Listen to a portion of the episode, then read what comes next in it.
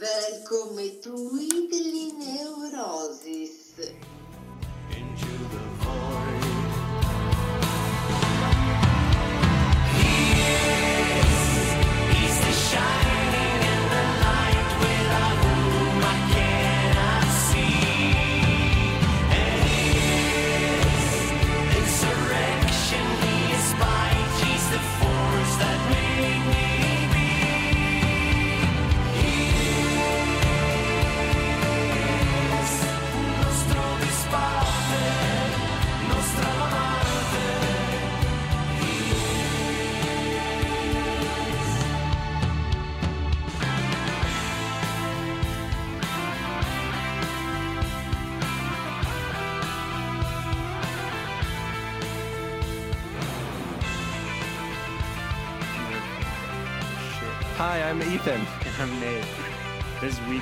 Weekly Neurosis. I'm Ethan. I'm Nate. This is the first episode. So maybe this is Yep. Uh-huh. I don't even want to listen to the first couple we did because I feel like I was like, Hey guys. When we had, yeah, we had like the center room mic too. Oh, that's didn't, right. Didn't sound too good, but Stone Age. welcome in. We took a week off. Sorry, everybody. Yeah, my fault. I don't think we posted it on Facebook, so I think we're good. Unless you really paying attention to the release. There's like schedule. one guy who's like, these assholes. These assholes are skipping on me. No, this is the Phantom episode. So, The Phantom Menace. Phantom Menace. We're going to watch Star Wars Episode 1, The Phantom Menace, and provide a commentary. or we could watch the Phantom of the Opera. I'm leaving. keep it classy. Uh, but anyways, uh, this is the Phantom episode. Um, kind of went along the ghost theme. So our movie of the, of the week from actually the last week was Ghostbusters. Um, then we listened to the album Me- Meliora by Ghost, the band. They're from Sweden. They're a metal band. And our beer of the week this week is from Stone Brewing Company, the Epic Stone Brewing Company, and it's Ruination Double IPA. It's a double IPA. Uh, Ruination IPA was the first full time brewed and bottled West Coast double IPA on the planet. Hmm. As craft beer has evolved over the years, so too have the techniques for maximizing hop flavors and aromas. For the second incarnation of our groundbreaking India Pale Ale, we employ dry hopping and hop bursting to squeeze every last drop of piney, citrusy, tropical essence from the hops that give this beer its incredible character. We also updated the name Stone Ruination Double IPA 2.0 to reflect the imperial level intensity that's evident in every sip. Join us in this cheer or in, join us in cheering this, the second stanza for our liquid poem to the glory of the hop.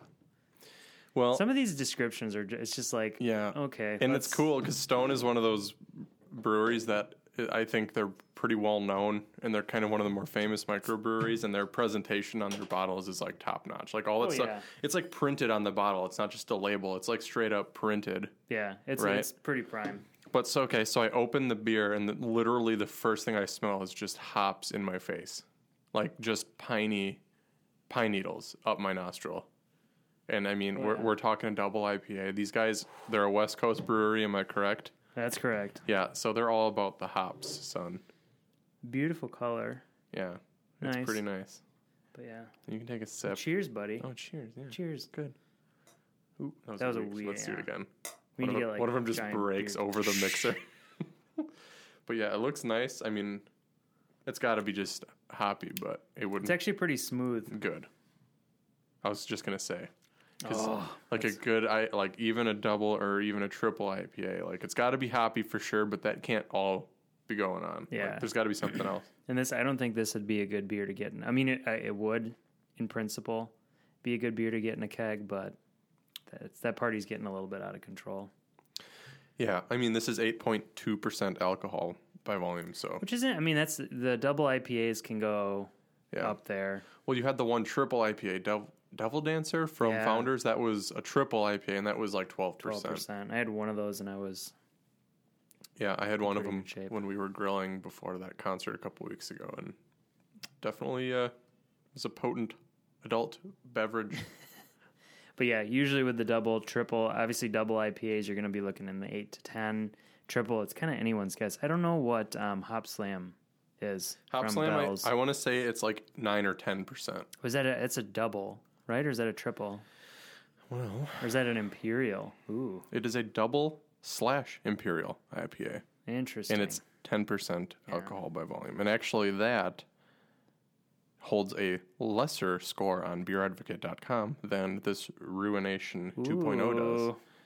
Not by much. This uh this actually the beer we're drinking now, beeradvocate.com, it's a pretty great site if you want to read a lot of, you know, casual reviews about the beers and there's a couple of you know, the the more the bros as they call them on Beer Advocate who sort of run the site. You can read their reviews as well. They tend to be a little bit more uh you know, a little bit more critical, a little bit more uh, a little bit there's a little bit less leeway there, I think. I don't know what I'm trying to say.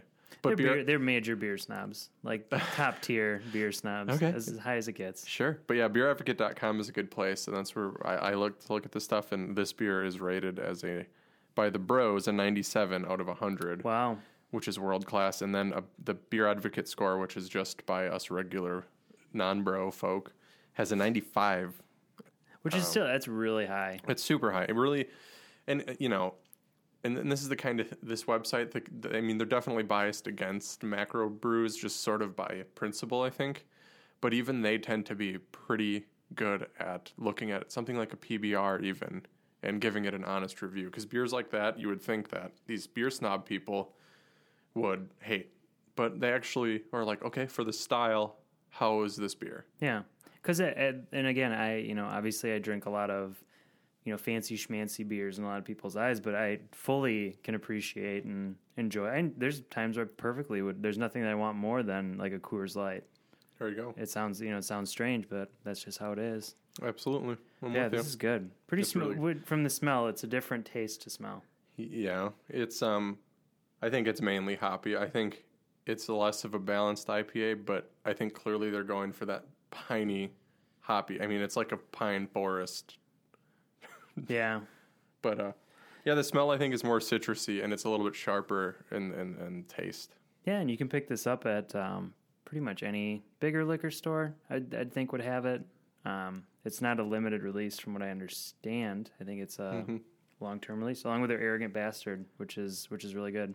Mr. Gregory James enjoys Arrogant Bastard. True story. Good man. Good man. Um, so on to our definition of deverd phantom. Um, it's a noun. It's a ghost. That's one. Uh, two is a figment of the imagination. Or three, uh, detonating a financial arrangement or transaction that has been invented for fraudulent purposes, but that does not really exist. That kind of came out of left field. Huh. What does phantom mean to you?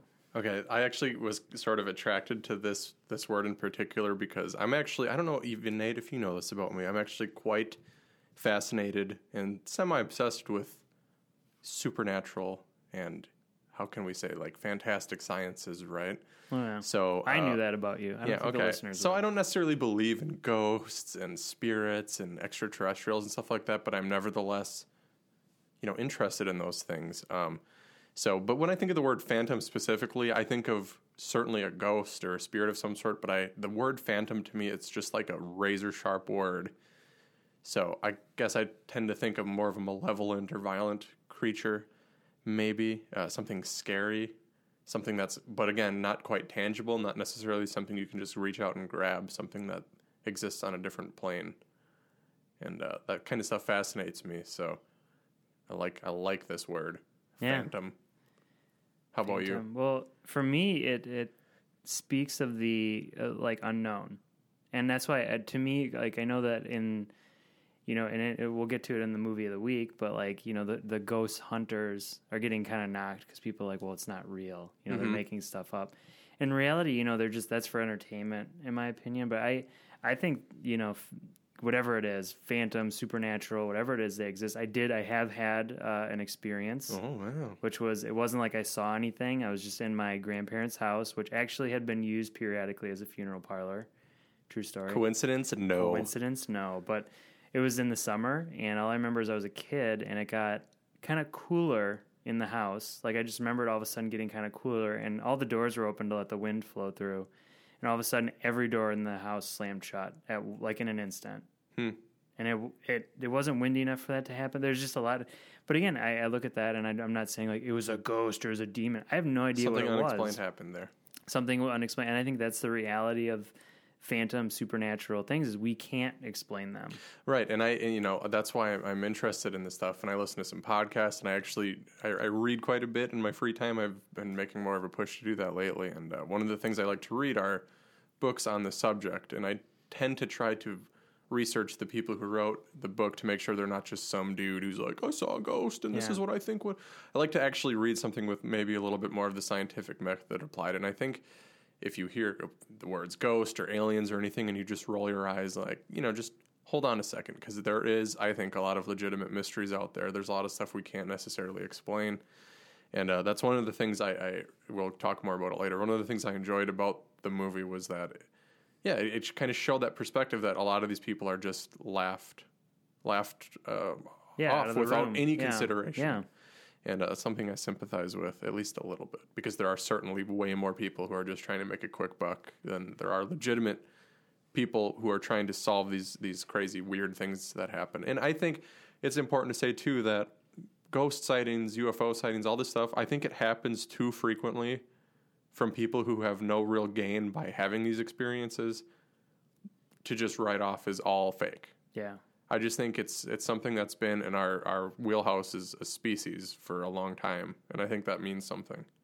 Yeah, I agree, and I, it's again, it's it's just so hard to explain, and, there's too many instances of it, and too many. A lot of it's like written folklore. You know, there's that component of it back in the day when nobody had any gain to for that stuff. There's a lot of those old writings where there's weird stuff. But again, it's you can't. You know, don't try to explain it. Don't try to understand it. Just kind of let it come to you and, and understand it. Yeah, man.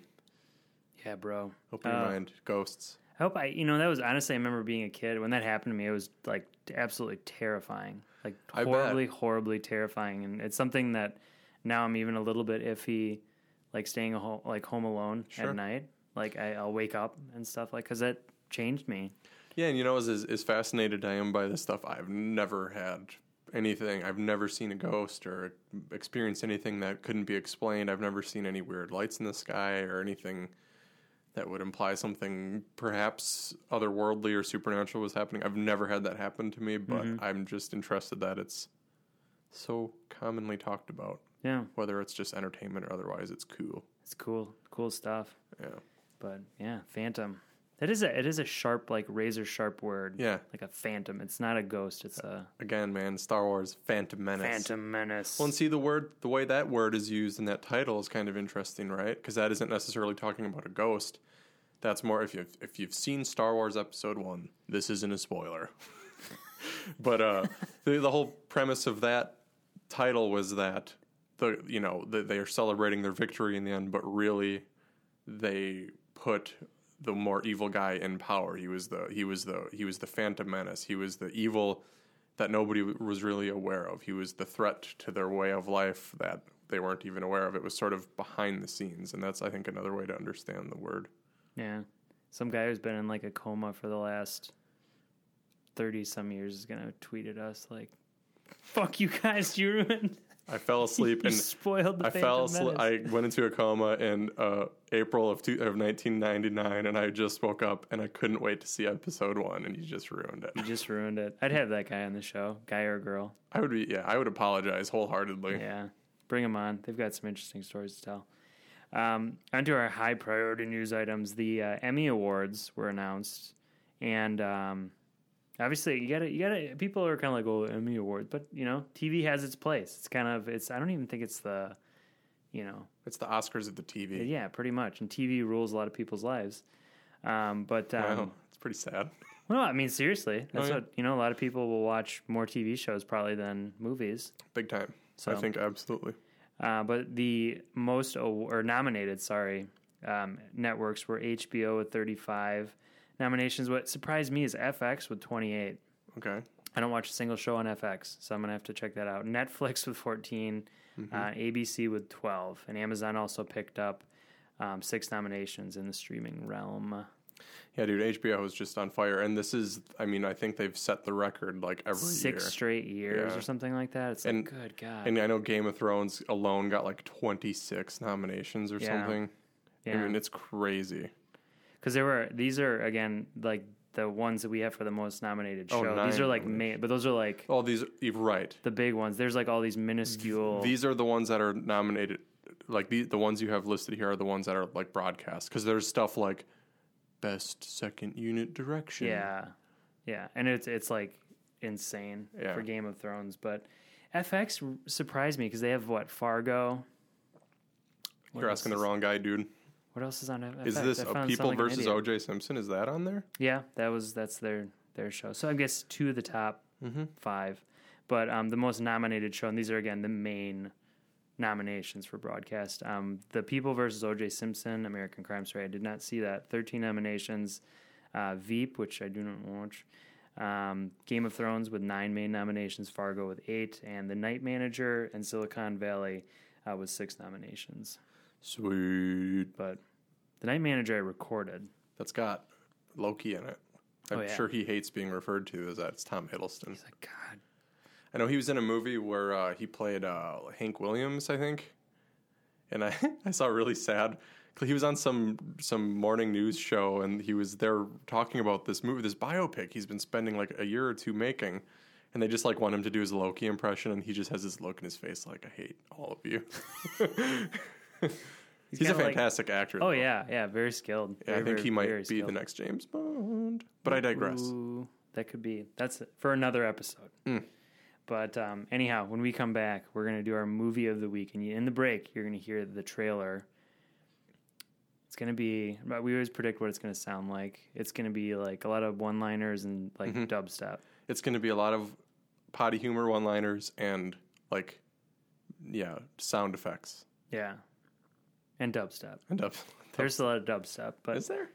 Eh. one or two. Their where their theme song kind of has like a remix. Yeah, it's like a hip hop version. Like Version they of redid it. like halfway through. Okay, we'll talk about it. We'll go through it. Hashtag in. Ghostbusters. Hashtag. All right. Weekly and News will be right back. It's a class four operation. That's okay. She seems peaceful. My name is Erin Gilbert, doctor of particle physics at.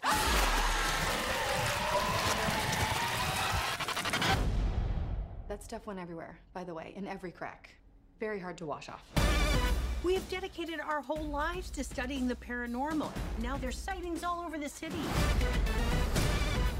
There are people out there that need our help. Holtzman, you're a brilliant engineer. Erin, no one's better at quantum physics than you. We can provide a real service. I'm joining the club. You guys are really smart about this science stuff, but I know New York. And I can borrow a car from my uncle. Uh, you didn't disclose that the vehicle was going to be a hearse. It's a Cadillac!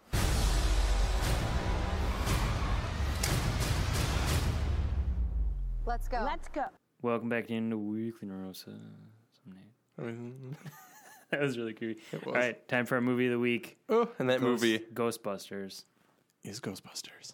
Okay, so this is the 2016 remake reboot of the popular and classic film Ghostbusters. So the plot of this here movie, following a ghost invasion of Manhattan, paranormal enthusiasts Erin Gilbert and Abby Yates, nuclear engineer Jillian Holtzman, and subway worker Patty Tolan battle together to stop the otherworldly threat. This here movie stars Melissa McCarthy, Kristen Wiig, Kate McKinnon, Leslie Jones, and Chris Hemsworth. It was directed by Paul Feig, produced by Ivan Reitman, who I believe directed the original Star Wars, Star Wars Ghostbusters, and Amy Pascal. Music was by Theodore Shapiro, cinematography by Robert Yeo- Yeoman, and based on Ghostbusters by Ivan Reitman, Dan Aykroyd, and Harold Ramis. Uh, so some background filming locales about this movie. It was shot everywhere. Principal photography began on June 17th, 1915 in Boston, Massachusetts. Some shoots occurred at the old Naval Air Station in Weymouth, Massachusetts as well. Filming began in Tribeca, New York on September 12th, 2015. Then filming went back to Massachusetts in Waltham, Massachusetts. Drink whenever I say Massachusetts. On September 15th, Finally, finally, filming wrapped at Columbia University on September 19th, 2015, in New York City. And some extra notes here director Paul Feig and the set dressers actually consulted with MIT physicists before shooting to give the film a more authentic feel. Tonight, So we talked about this movie right before. What did Yeah. you What did you think about? There's lots of buzz and controversy, blah blah blah, about this Well, here movie. The MIT physicist didn't help him a whole lot because it wasn't my favorite movie. Um, just I, I I said it off air and I'll say it again. It just didn't connect the dots. Like it didn't. It was a comedy. It was funny in spots. We kind of had different audience experiences. My when I saw it in the theater, the audience was fairly like flat. People were not really reacting positively to it or laughing. Um, but again, it's that SNL feel. You know, it's got the same kind of actors and components of a typical SNL movie. Again, not really my favorite. How about you? Yeah. So yeah, I mean, we t- when we talked about it in the past, there, you know, there's a lot of controversy about how people were reacting to the fact that a lot of the cast, I mean, the, all the main characters were not necessarily replaced, but just simply different characters who, in this adaptation, happened to be female. And uh, I personally didn't find the trailer very, uh, the trailers for this movie particularly exciting, but uh, you know, I, I'm, I enjoy the original Ghostbusters. I'm prefacing this a lot because I guess I'm trying to skirt into the fact that I really did not like this movie at all. Um, I think I had a lot of the same issues with it you did, but uh, I just feel at the end of the day that this movie wasn't for me. Like you just mentioned, this movie has that very SNL type of humor where you can tell these actresses, all of whom I think their characters play beautifully off of each other, and the talent is there, and the writing was the big miss here because uh, I just feel like you could you could tell that these actors uh, and the actresses all spent a lot of time improvising line after line after line, and just it didn't come through to me at Yeah. all. I really didn't find this funny at all, and I thought because of that, uh, the story, which was pretty similar to the original but different enough, that that's really what carried me through to the end of this. Because man, I I I, th- I think just for me, I didn't think it was very good at all. But yeah, my audience was dying laughing this whole movie. So I, I do think that there is an audience for this movie, and I do think it does some kind of important things with the casting and how it per- portrays its char- uh, characters. But just for me, it, it was kind of painful to sit through. Yeah, and we we talk we don't, I don't we do talk periodically about the writing, but like writing for this film was a major major issue. In addition to the editing, like Okay. just how the film was cut, really I thought really really awkward in spots as well. But Okay. yeah, just you know, and we, we kind of talked is the SNL humor era dead or something in, in kind of the film world, but I agree with you, and I didn't really think of the imp, like improv elements of this movie, but yeah, that, that that actually kind of makes a lot of sense to me now. Yeah, well, and I, I don't think that's unique to this movie. That I mean, that brand of humor has been really popular, uh, at least as far as I know, for the last ten years at least. I mean, Judd Apatow, as a director, is known for doing that as well, having a lot of just the, let the actors go, go, go, and then pick through the material to find the best jokes. And I almost feel like there's an like an like there's other jokes that these actresses did that would make a better movie. Just because I was kind of stunned with how unfunny I found this movie right from the very beginning. The first couple of gags they had, I was kind of like, oh. Yeah. I mean, I r- almost right away wasn't on board with the type of humor they're doing, and I don't want to. I don't want to be accused here of being the person who went into this movie with baggage, right? That oh well, you just wanted it to be like the original, and it, I I enjoy the original. I probably haven't seen it in a good ten years. I don't own the movie, and quite honestly, I don't have much of a desire to see the original again. So going into this, I was sort of well, the trailers didn't look great, but it got it's been getting really decent, actually pretty good reviews. Yeah. So I was pumped and I was super disappointed. I just wasn't finding it funny. I thought, um, well, I think a, a, a line you can draw with some other people I had talked to and heard podcasts about. You got a line you can draw with whether you liked or disliked this movie was the performance of Kate McKinnon, who plays Hol- I believe she's Holtzman in the movie Yeah. who I th- I am finding she's either love or hate because I thought she was obnoxious and extremely unfunny. She was just posing and making faces in the background. But I've heard way more people say they loved her and thought she made the movie. So that's kind of what tipped me off saying that. Okay, I think maybe this just this style of humor just it's just not for me or maybe I wasn't in the right mood. I don't know what it is. Yeah. Well, and I again, I don't know. I, I don't watch SNL. I watched SNL when I was, you know, younger and stuff. But I, I feel like she again, she was very deadpan. She's on very, SNL too. Like very mimey or like she was very much kind of the like facial expressions and Mhm. kind of dumb dumb body postures but I, I don't know if that's her style I, I, I, I and I, this sounds really mean but I hope that isn't her style because she wasn't it didn't click Well, here's it the, wasn't funny here's the I- I thing mean, though. I've heard way more people praising her in this movie than I've heard like me and you who didn't really care for it that much. yeah And you know, I'm I'm not the kind of person who's going to crusade and say everybody's wrong. I just feel that whatever they were the the humor brand they were going for here, maybe it just isn't for us. Because I do I don't know her from anything else. yeah I don't know Leslie Jones either, but the other two, Kristen Wiig, Melissa McCarthy, I've seen them in tons of stuff, and I think they're funny. I just think the material here, comedy wise, was severely lacking, and I had some issues with other things in the movie as well. But I feel like going in, you know, because you have Kristen Wiig and Melissa McCarthy, they probably, and again, I'm not trying to, I am trying to mind read. I shouldn't say I'm not, but they, they, I'm sure that they were very concerned with people saying, "Oh, it's going to be another Melissa McCarthy movie where she's falling over, and a Kristen Wiig movie where she's a train," you know, and they. So they tried. They tried to play around with that a little bit, but I, I think it would have been better if they just would have let them let it fly. You know, do it, do what you do. Because Kristen Wiig, I thought was, uh, I forgot about her character Yeah. at this point because she just didn't do enough. Melissa McCarthy was good in spots, very forgettable. The reason I think that Kate McKinnon is getting this much credit is because there's really no one else that stepped forward. okay, You know, so I think that's the only reason someone would really, because you're kind of grasping at straws at that point. I suppose. So Yeah, I, I don't know. It's it's uh, it's it's hard for me to really say too much negative about the intent because the the what this movie was going for. Because I, I actually kind of disagree with your the, the uh, criticism of the editing. I actually think for the most part, on a technical level, this movie is actually pretty well done. yeah, The, I, the one thing I will definitely give the movie major props for are the aesthetics, the designs of the ghosts and the and the places they're going and everything. I think that's all top notch. Even though a lot of the CGI it's a little bit too much, especially towards the end of the movie. It's Yeah. a lot and it looks very very fake, but it was still entertaining. But I just I felt like on a technical level the movie was there. I just didn't. I just I I was like stunned with how much I wasn't laughing. I was really disappointed because I was ready for just kind of a goofy, funny movie. But I think the the, the way this movie is being de- like destroyed and it, there was so much negativity going into it, I think a lot of that is, is wrong. Because did I like this movie? No. Do I think it's like the worst thing ever? No, because mm-hmm. The the story was fine. I think, like I said, I think it was too much like the original for me to be truly excited. But at the same time, I was still like, well, I would, I need to see what happens here, right? Like, I didn't, even though I didn't think the main characters were particularly funny, I still thought they were likable. I still, I think there's tons of potential there. So when we inevitably see the sequel to this, I can easily see the sequel being a lot funnier because I think these characters, how they play off of each other, how the one knows this the city and the streets really well.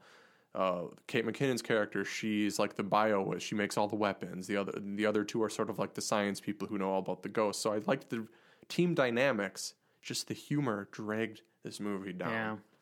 yeah, yeah, which is unfortunate. Yeah. since it's a comedy. But yeah, I don't. I, by no means did I think this is like a ter- terrible, terrible film. Like it, it keeps you entertained for the most part. Predictable, yes, but like find me an action movie that has like a major plot twist. Well, there's I'm sure they're they're out there, but like a Sure. major blockbuster that you're not like, okay, well this is where this is headed. Mhm. So, what would you have, what would you rate this if you were to go one to ten? Man, I feel like I have more to say. Oh, go run know, for I, it. I just um, I, I I just okay. Well, whatever. I'll give my rating. So again, I can only speak for myself here, right? I, I didn't enjoy this movie really at all. I think the movie was made with really good intentions. I actually think remaking a classic like Ghostbusters and having all the main characters be women is a good idea because far too often do we hear people complaining that remakes are too much like the originals. And you know that does a, this movie does a great thing in really changing that dynamic. And I think a lot of people are attaching to that which I totally respect and I totally commend. And if you love this movie don't I can't take that away from you and I'm certainly not angry about it. I just for me I didn't find it very funny. It was very disappointing to me with the cast and, and Paul Feig, whose movies I usually really enjoy. Um, the the clear love and style that went into making this movie, uh, I just feel like the potential was there. It just didn't hit it for me. I actually kind of thought it was almost painful to sit through uh, at some level. So I am going to give the movie a three point five out of ten. because again, there were some decent elements there, but when a movie is this unfunny and the humor is just, it's, I have no desire to see this again. I personally didn't like it, but I can't recommend somebody not go see it because if you think it looks funny or if you like these ac- actors, go see it by all means. Because my theater was rolling over it, and Yeah. I, I, I, it was really bizarre. So I unfortunately didn't care for it. But how about you? I'm gonna give it a four point seven. Okay, that's Um, pretty. That's middle of the road. Yeah, and that's that's kind of how I see this film. I think Okay. I, I hope the because if the second one sucks, I'd be like, come on, that's you know striking out twice at that point. But Hmm. it just it it missed on a lot of spots. I thought it was entertaining, which is you- have to take films at their worth, Sure. you know. And this was a this was a you know the typical blockbuster feel with the big sets and Mm-hmm. the recording. Um, but yeah, that's that's where it's at for me. And again, I, I should I should reiterate, I didn't dislike the editing. I, I just didn't like how the the scenes were cut Sure. Because there are a few of them where it's like, whoosh, and then you're somewhere totally, Hmm. you know, like cyber warp, and then Yeah, just some new place. There was just it was the humor was just too obvious for me. There was no punchlines that took me off guard. It was a lot of oh, we're covered in ectoplasm. Ooh, let's fall over and this weapon is going to backfire and I'm going to react to it. It was just all so obvious. And I think what it boils down to is just I like you I didn't even think about it, but you just said it was just a typical blockbuster. And I guess I wasn't maybe I was expecting too much because I had heard it was so great. I, I uh I, I just found it to be just I'll, I'll in, in in one year. The only way I'm going to remember this movie is by people talking about it a lot because there is unfortunately a lot of very negative stuff happening. I know the actress Leslie Jones.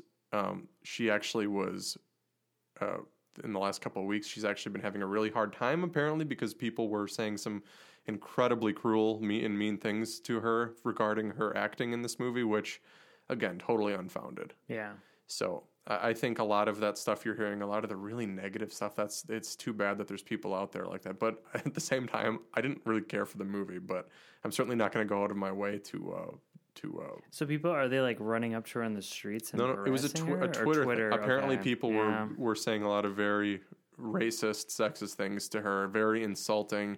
You know, just That's not cool. Yeah, just immature, stupid crap. And like or hate this movie, let's be adults here. If you didn't like this movie, or if you didn't like it because they were women, you're just a, you're an asshole. Yeah, or Like- above being an adult, be a be a fucking like moral human being. Yeah, if you're Like, the kind of on. person who who's making a judgment on this movie oh, out of something so base, you're just you're just a you're a terrible you're a bad person.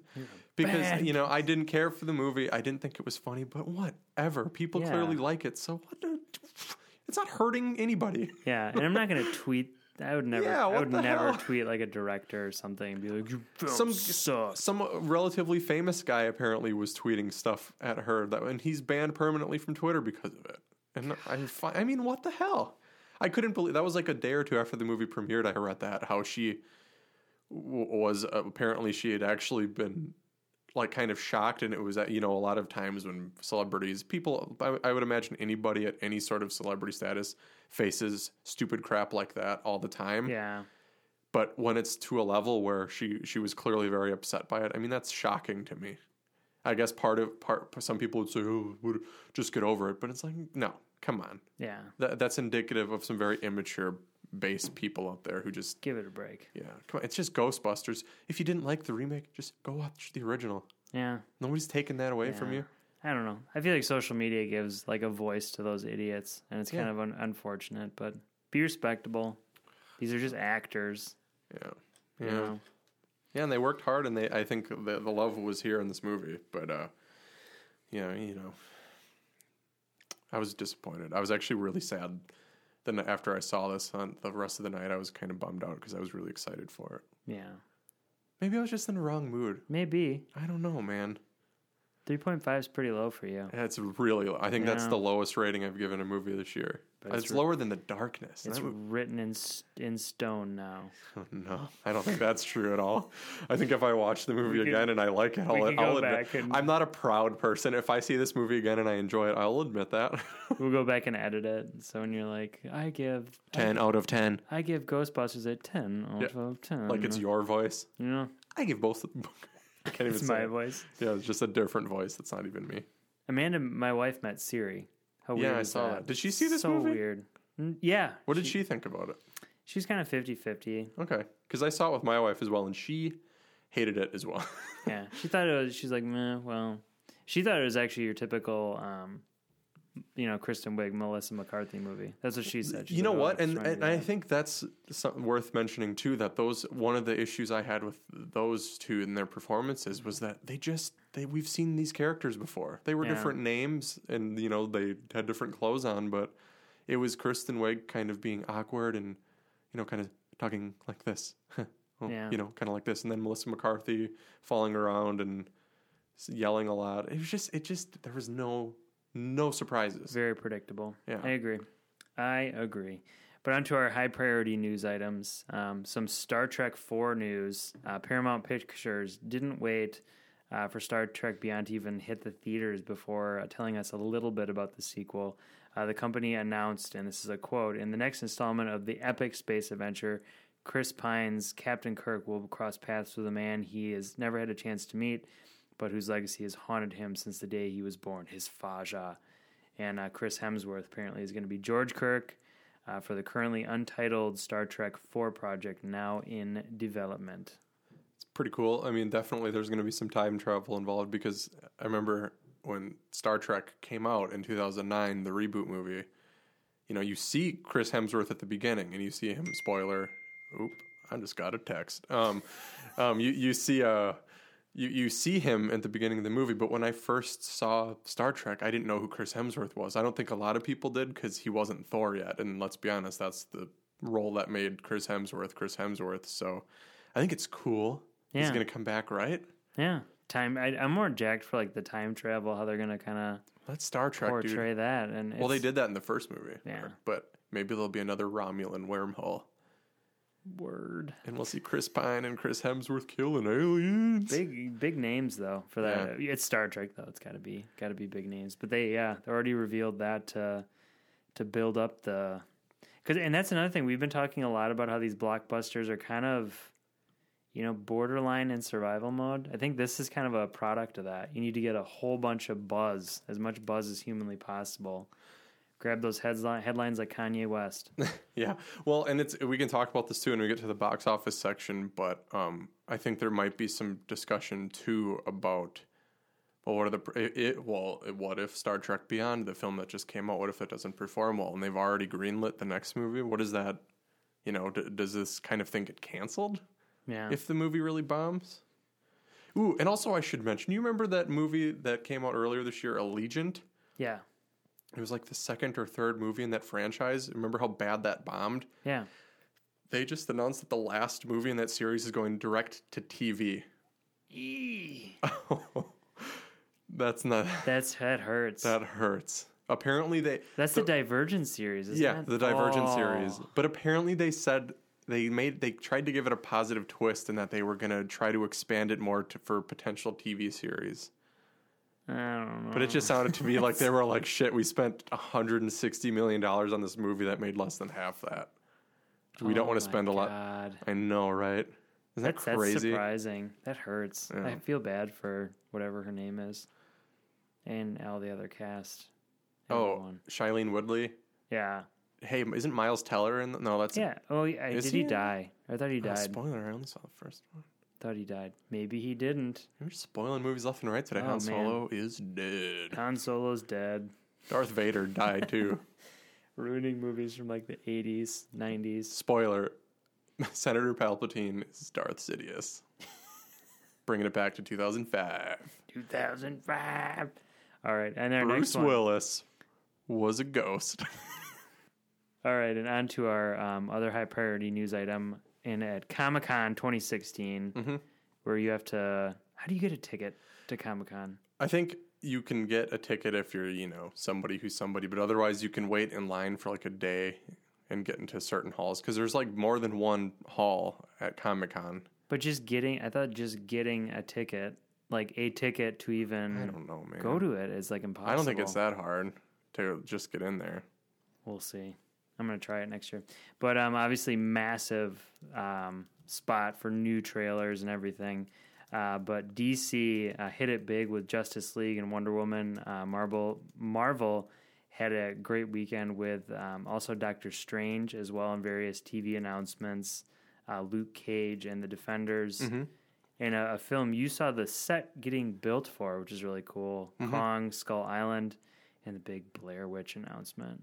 Yeah. I'm so pretty jacked for. So I mean, the, I mean, the ones you just mentioned, those are pretty much the biggest. I mean, there's obviously a ton more stuff that was announced at Comic Con, but Justice League and Wonder Woman both got full length trailers. And you know, Suicide Squad, the, the the movie that for all intended purposes follows up Batman v Superman, comes out in uh, just a week or so. Um, and these are their next two movies: Wonder Woman first, and then Justice League. But they actually look really great. So if you if you haven't seen them yet, definitely check those art out. Um, Doctor Strange for Marvel on on the opposite end of the comic book spectrum uh, that already had a teaser out. This is a, a, a more full trailer as well. But uh, yeah, Kong Skull Island was like the biggest surprise to me because I was aware of the movie because like yeah, you had mentioned when uh, we were in Hawaii last year, we we we toured a, a ranch that's very famous for certain movie locations. I've mentioned this before, but uh, when we were there, they were building sets for this particular movie. So it was actually kind of cool to see in the trailer. You could see, you could see you could see you could see um you know I could I recognize the area, which was cool, and the movie looks epic. Yeah. But I think the Total- I agree. but yeah, the whole Blair Witch thing, huh? We talked about this last week. How Yeah. that you or not maybe not last week or it might have been the week before. But you mentioned how awesome that movie The Woods looked. Yeah, I thought I was like, oh man, this, I bet this is gonna be a little gem. And you remember me? I was like because that one critic, because the one critic, yeah, because the, the, the, the one like, guy who gave a "Fuck quote in that." it, I was like, eh, he's not always the most reliable fella. But um, then I saw the movie is directed by a guy named Adam Wingard, who, if you're a horror fan, that name might be familiar. Uh, he did You're Next. He did it. as- He contributed to the VHS films. I mean, he is a pretty awesome horror director. And uh, anyways, The Woods was revealed at Comic Con to actually be a sequel to the Blair Witch Project. Yeah, And the movie The Woods is indeed it just called Blair Witch, and the trailer looks incredible. yeah. And that The trailer looks crazy. is now shot up to one of my most anticipated movies of the year. It looks amazing. Money I love found footage. I love horror. It's gonna be amazing. Can't really spoil a trailer, so I, I think we can talk about that. There's like, and I got I got really excited when you see like the Blair Witch like stick figure things. You know, Yeah. and I I can't do the pattern, but it's that yeah, it's like a stick that figure. image. Yeah, Well, and then there was something in the trailer where the one woman was holding one, and she was like, "Oh, we can't be out here," and the other one was like, "Er," and she walked up to her and grabbed the stick figure and broke it. And then the girl who was holding it, it, you didn't really see it, but it implied that when she broke the stick person, like the person who was holding it also broke. So I don't know if that's what actually was happening. That's kind of what it looked like to me, and I was like, "What?" And I did it. mysteries. Then I went onto my front porch and I was like, "Oh!" And I ran a mile. No. Ah. Oh, crazy. So yeah, Comic Con. Just Google Comic Con. Tons of trailers, nerdy stuff to look at. What do you really win then by going if you see You- the you- I mean, trailer? you- well, you you- see the trailer like first. Well, you get to see the panels too. There was. Ah, yeah. It's not like they just showed the trailer. You got to see the actors and directors for these movies come out and give probably a lot more detail than we got. I saw a panel for Lost and it was horrible. And that was like ten years Oh. after.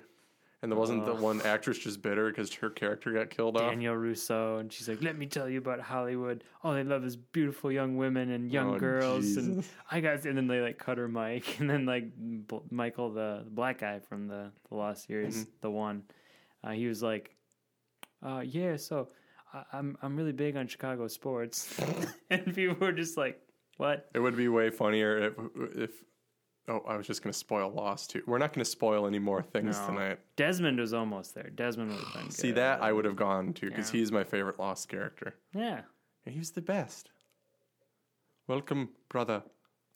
Welcome, brother. It's my Desmond that's impression. All right, on to our by the numbers and a little bit of a special edition this week. We're Oh. going to do two by the numbers since we missed last week, and we know that you all love this segment so much. So um, last week, I'll start it off. Hmm. Number the number five movie was Mike and Dave Need Wedding Dates from Fox. It produced it grossed just under 7.7, 7.657 uh, million dollars, bringing its total gross to 31.4 million on a 33 million dollar budget. Boom.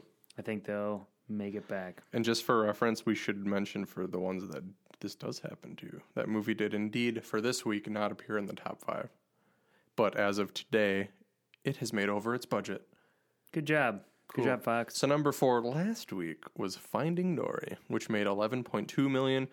Ugh, so a total then of 445 million dollars.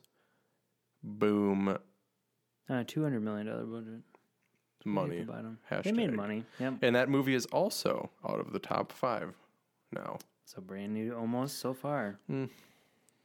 Um, number three was The Legend of Tarzan from Warner Brothers, which grossed a total of 11.4 million, um, bringing its total gross to 103.3 million on a 180 million dollar budget. So a flop, but not a massive flop. I actually think internationally this movie's made its money back. Yeah. And also, this movie is not in the top five this week. Ooh. So you will see that literally all of the top five this week, except for one, are no longer in the top five. So the number two last week was Ghostbusters, which it was its first week, uh, made 46 million on 140 well, 144 million dollar movie uh, budget. Sorry, um, and we can talk more about that when we do this week's. Yeah. And But it's not in the top five anymore. Ooh. So four brand new movies. Who will it be? Number one was The Secret Life of Pets from Universal Studios. It grossed a total of $50.8 million, bringing its total gross to $203 million on a $75 million budget, making money. Mm. So on to, So smooth. on to this week's. Ethan started off. Oh, okay. So this week, and this is the good stuff. Actually, I was wrong about something because this week, number five was Ghostbusters, the movie of the week. I threw my arms up in disgust. Which I'm literally just raising my ridiculous. arms. All right, so it made uh, $21 million in its second week with a total gross of 86.2 million, again on a $144 million budget. And uh, the movie is not doing particularly well um, overseas as well. I want to say this movie was rejected for release in China, which is never good for a movie. I could be misspoken. I thought I read that. But uh, I don't think this matters because Sony has pretty much said we're doing a sequel no matter what. So Long way I to think climb. I honestly do think with all the the ridiculous negative press this movie got prior to its release, before anybody actually saw the movie, I think that did contribute to its lower box office returns because I think the movie has gotten it's got like a seventy eight on Rotten Tomatoes. Which isn't that's bad. I was That's just gonna say, pretty that's pretty good. good, for what is And- why for I'm sure if you had just polled mo- like you know random group of twenty people, a good majority of them are gonna say that They that like this. if they like it, but it's poorly reviewed. If they know anything, they're gonna be like, oh, it's poorly reviewed. No, Hmm. not the case. Yeah, so you know, I think un, unless Sony comes out and they're like, okay, we lost way more money than we thought. I think we'll see a sequel for this regardless, and uh, I'm totally on board. I didn't care for this one, but uh, I think the the the formula's there. You just got to tweak the ingredients. You like see what I did there? Little f- Food reference. Um, number four is a brand new one this week. Uh, Ice Age Collision Course, the classic Ice Age series.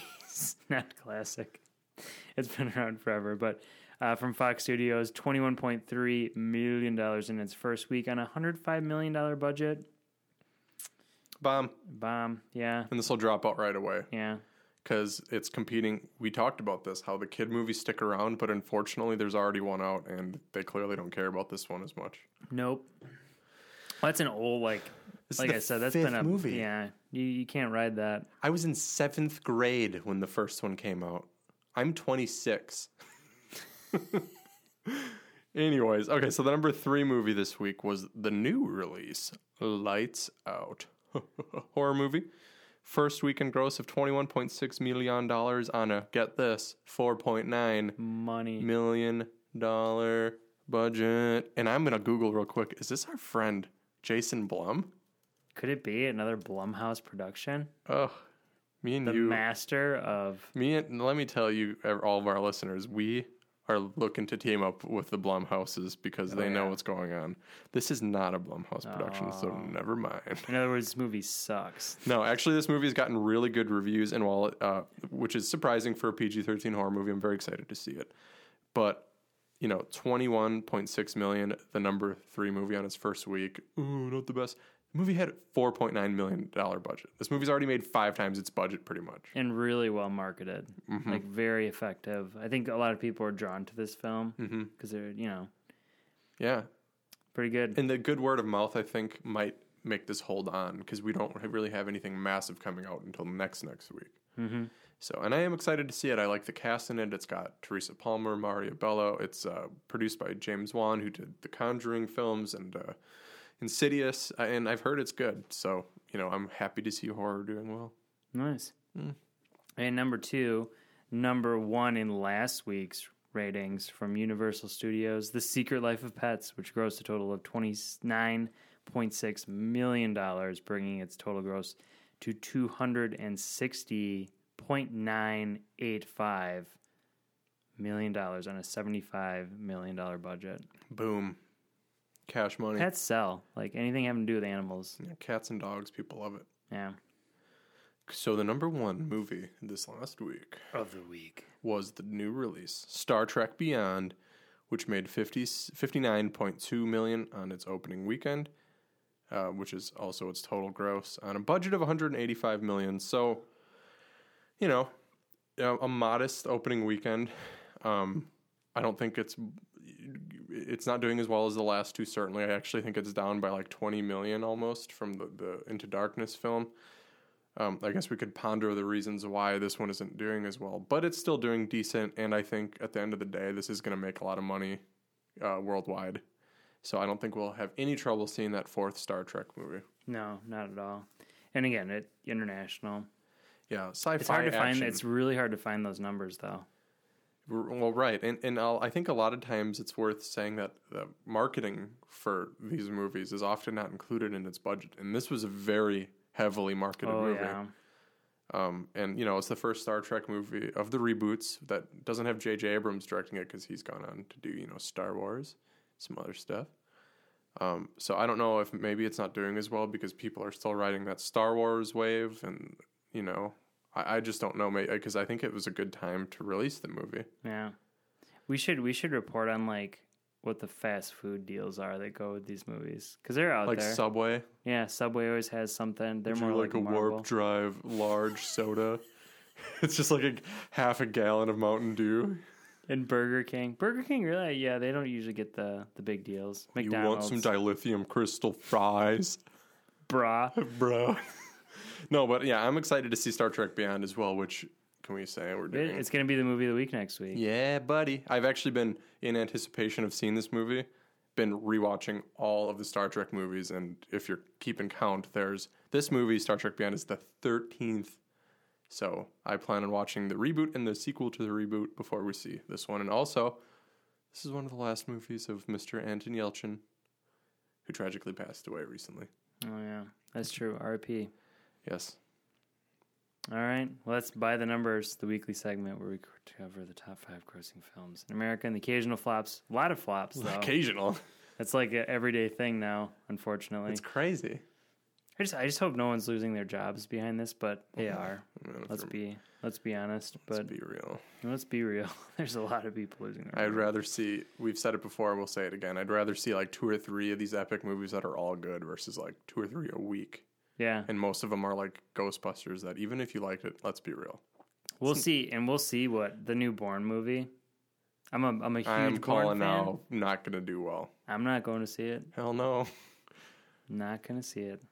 I'm gonna scraggle on down to Family Video and get myself a copy of that for a night. Gonna get myself a bottle so of. Chardonnay and, and rent the newborn film on VHS tape. Hashtag white man wasted. so that should be. Go Jason. Go.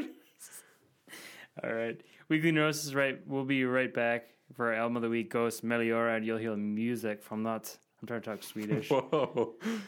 with that from that album. They're from Sweden, so I was trying to Swedish. Sorry, buddy.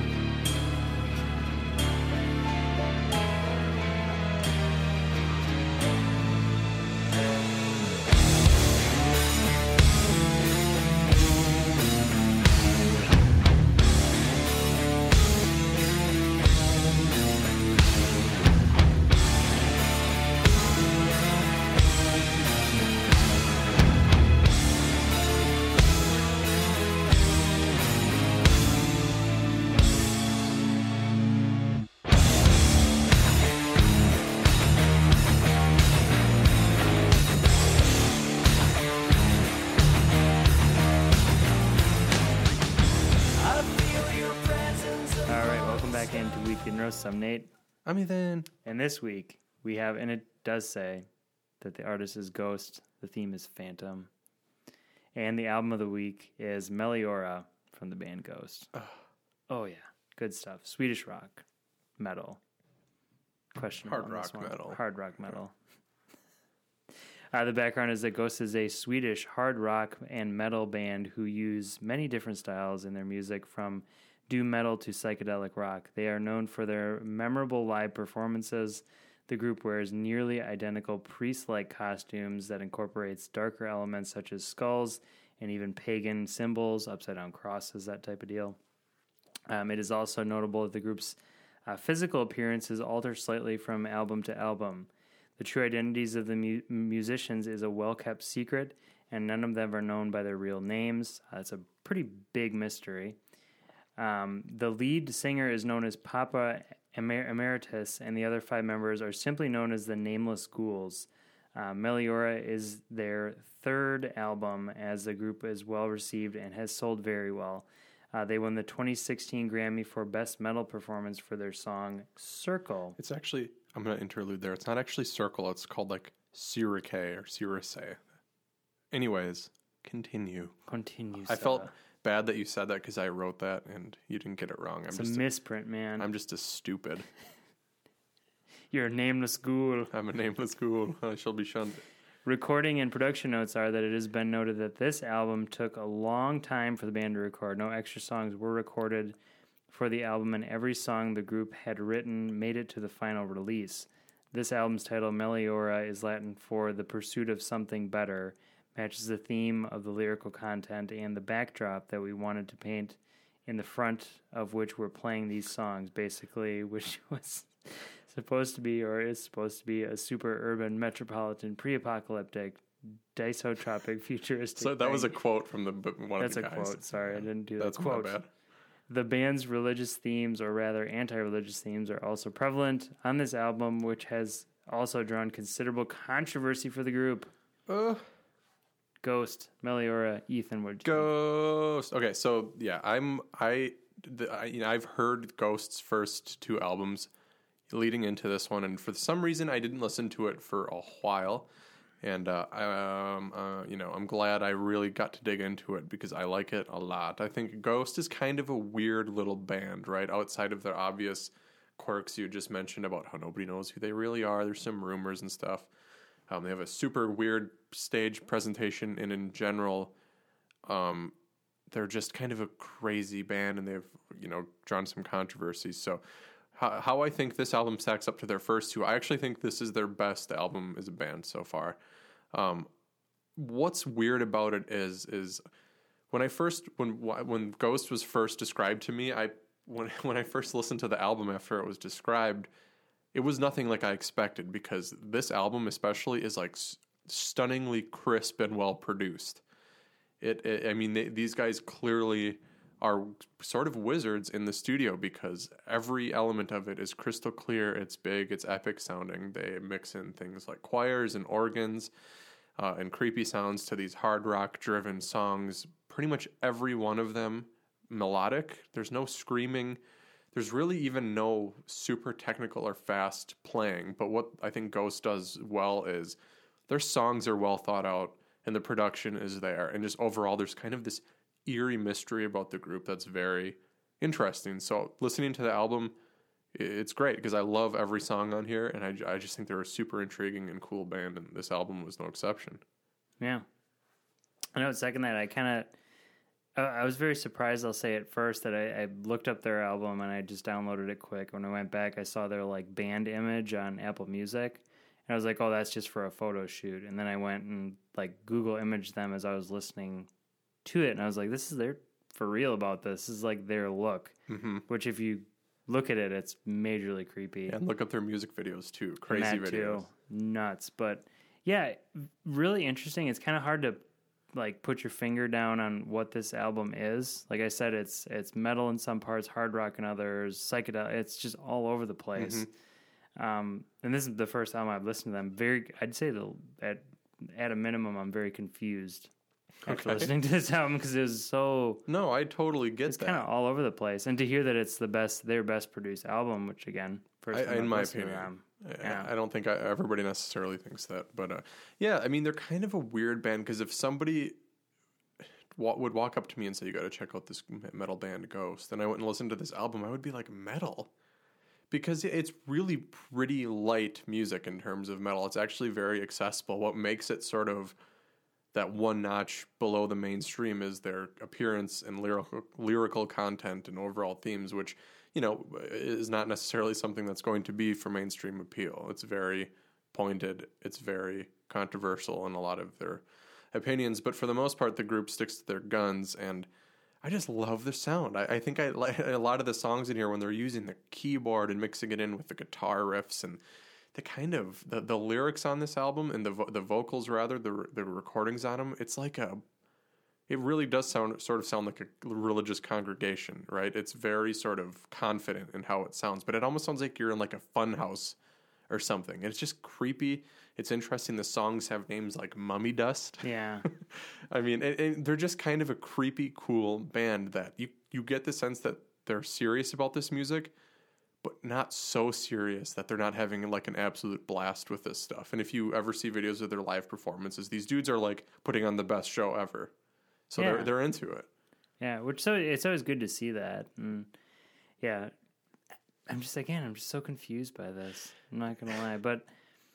I, and I, again, you, you really do have to Google image them. Like I'm, Yeah. I will say that like six times, but again, all over the map. But Yeah, well, and I think maybe that's one thing with this band too that it, it would be very easy to accuse these guys of maybe being very gimmicky with their, you know, with how they're not named and they have this elaborate stage performance and and they're, they're the nameless ghouls and Papa Emeritus, first, the second, and the third, and they change it for every album. You know, I, I think that's maybe fair, and and I guess my biggest negative with this album is that yeah, they really aren't doing anything mind blowingly new. It's just like their particular sound. It's like metal and hard rock, but at the same time, it's not. It's kind of meshed. yeah, it's just not heavy enough, and it's atmospheric and it's creepy, like something you would hear on Halloween at a party or something. Um, it- it's just kind of an oddball album, but what really makes I mean, I listened to this thing like 15 times in the last week or two.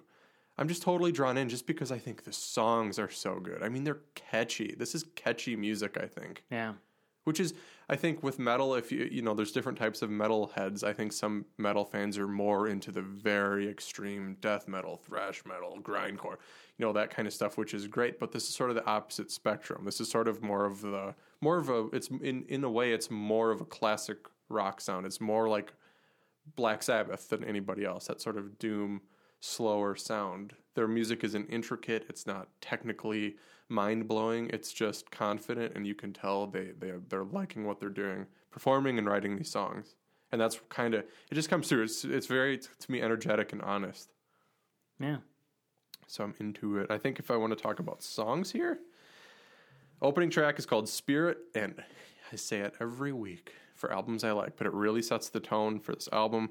Great opening song, but my favorite, favorite, favorite song on this album is He Is, which is um, more of a ballad on the album, but man, the this is the most memorable song on this album. I just think it's epic. The chorus in this thing, I get it stuck in my head, and I will seriously hit when I'm listening to this album straight through. I will listen to the song like six times in a row just to hear it over and over and over again. Wow. It's amazing. I also like Mummy Dust, which is I think probably the heaviest song in the album and kind of a kind of more of a fun song. And then the the very last track in the album is uh, uh, Deus in Absentia, the final track, and I really think it's a, a great closer because it culminates all the sounds and ideas. You know, the choirs and the keyboards and the ups and downs, the acoustic elements, the kind of kind of the the, the I don't know the, the the vocals like I said in this album they're very kind of bass the guy is never he never sounds emotional he never sounds like he's belting out or he's whispering he just sounds kind of monotone and at first I'm like oh it's kind of boring but I think that sort of goes with this congregation type look and feel the band is going for so I actually think it kind of works especially on this last song just all comes together I think it's a cool album Yeah. And for me, it was um, I liked Mummy Dust a lot, and then also Circle. Or it's not Circle though. Remember?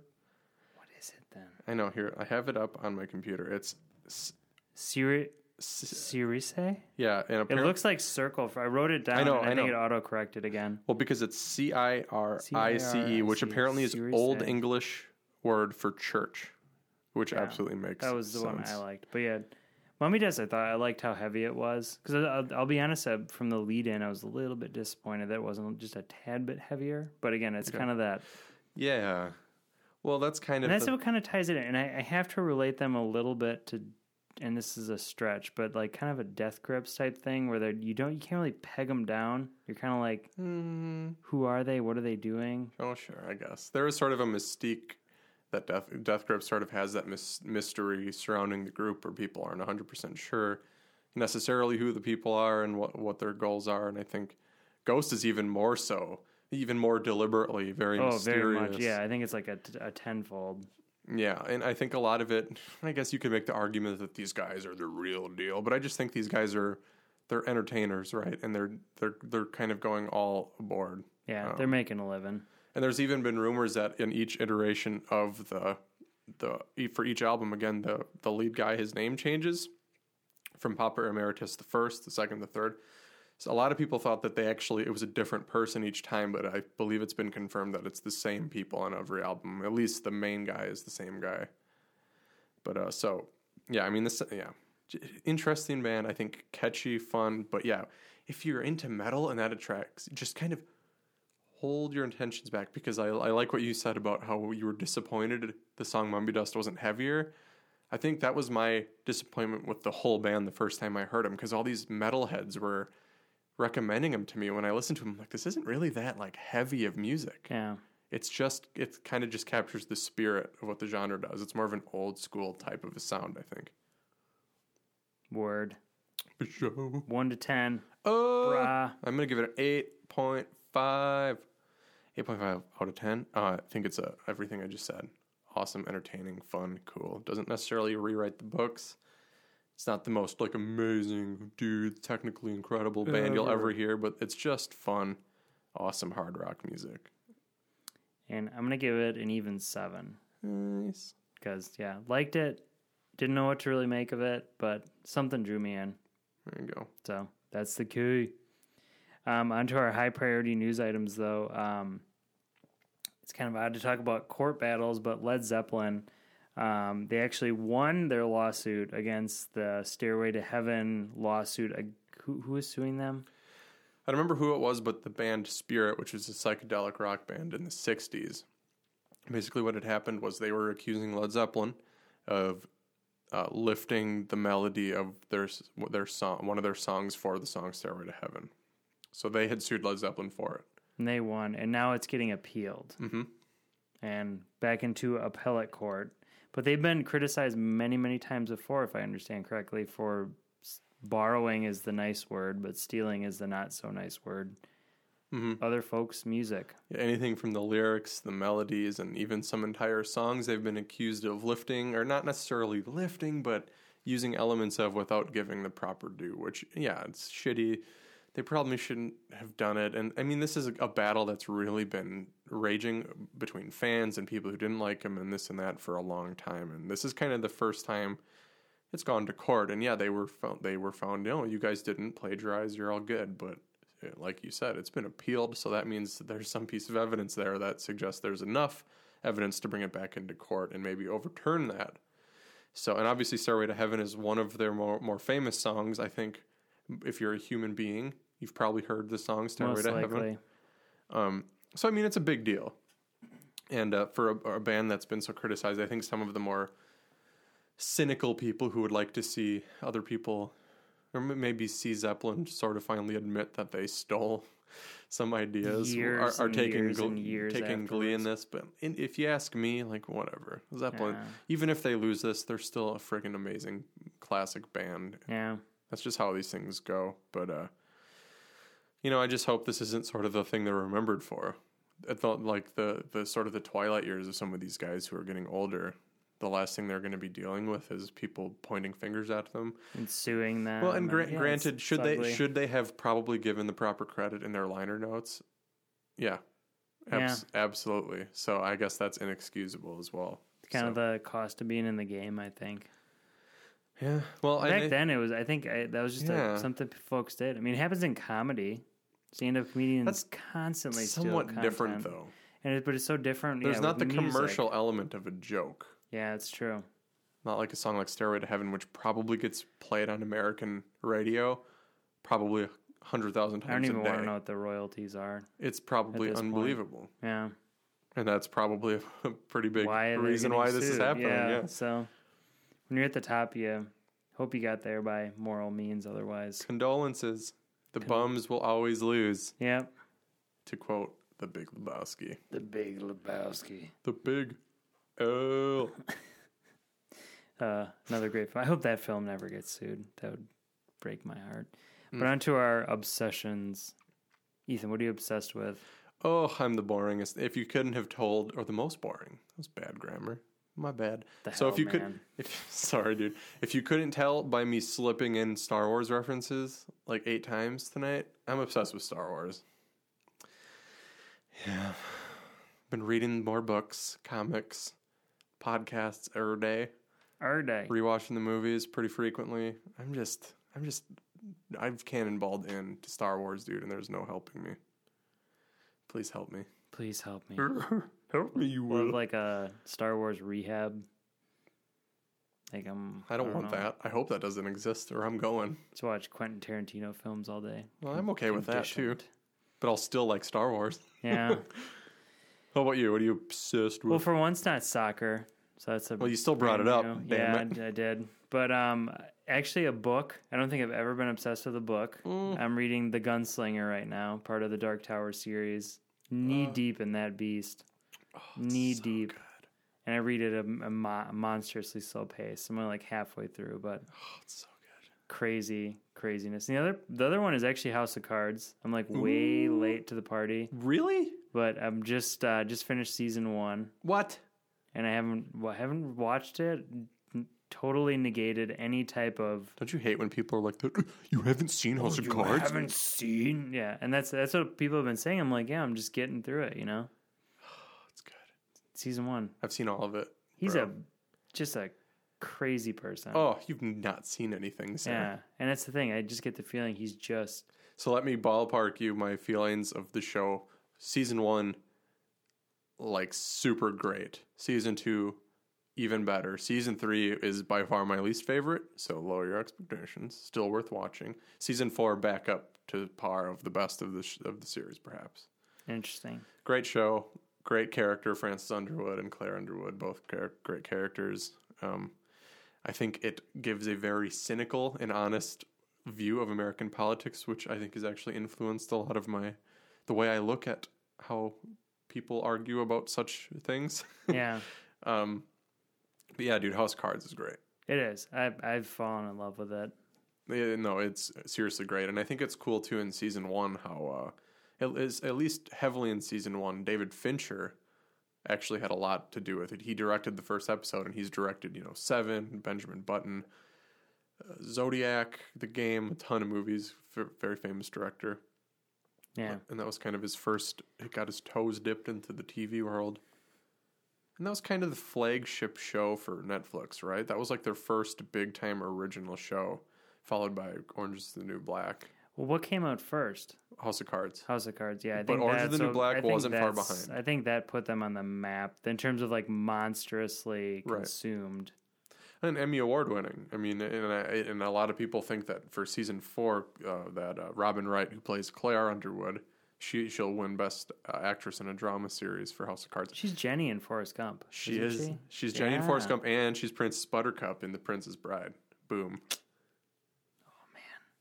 I remember when I first realized that because I I've loved The Princess Bride, and I was looking through. Uh, I think it was an Entertainment Weekly, and they had like a one page thing, and it was the cast of The Princess Bride then and now, and on the left page it was, you know, they're just pictures of the characters from the sh- the the movie, and then it was on the right like what they look like now if they're still you know alive and it was Claire Underwood from House of Cards, and I was like, no way. Wow. She's evil now.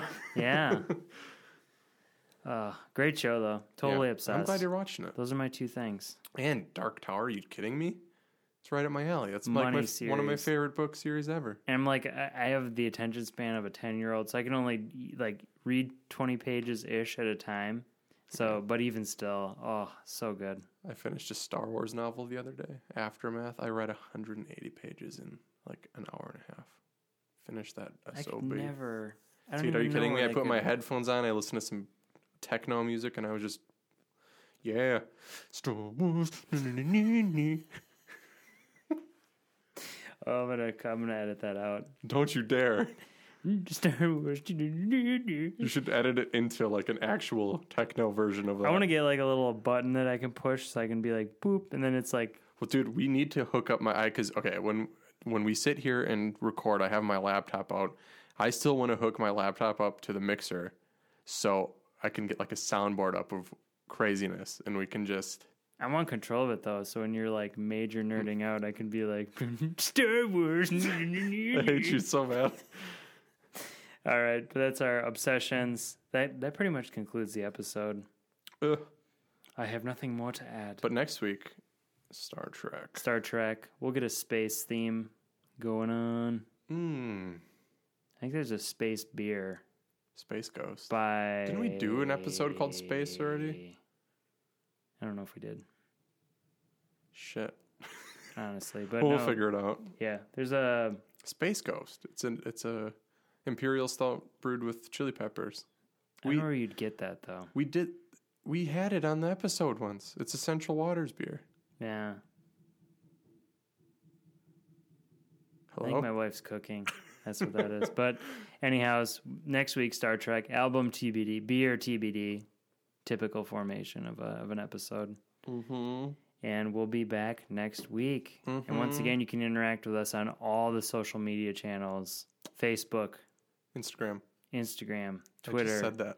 No, we're going back and forth. Okay, let me start over. Facebook, F- Facebook.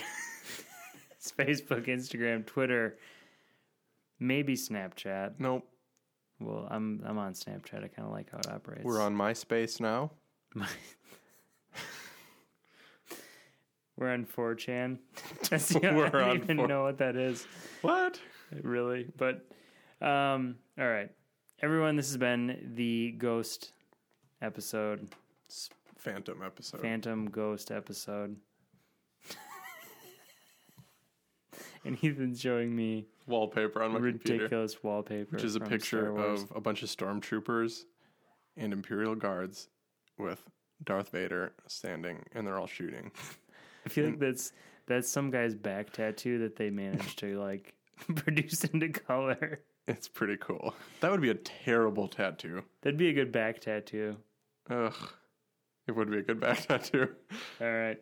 Weekly Neurosis. This has been the Phantom episode. I am Nate. And everyone, please take care of yourselves.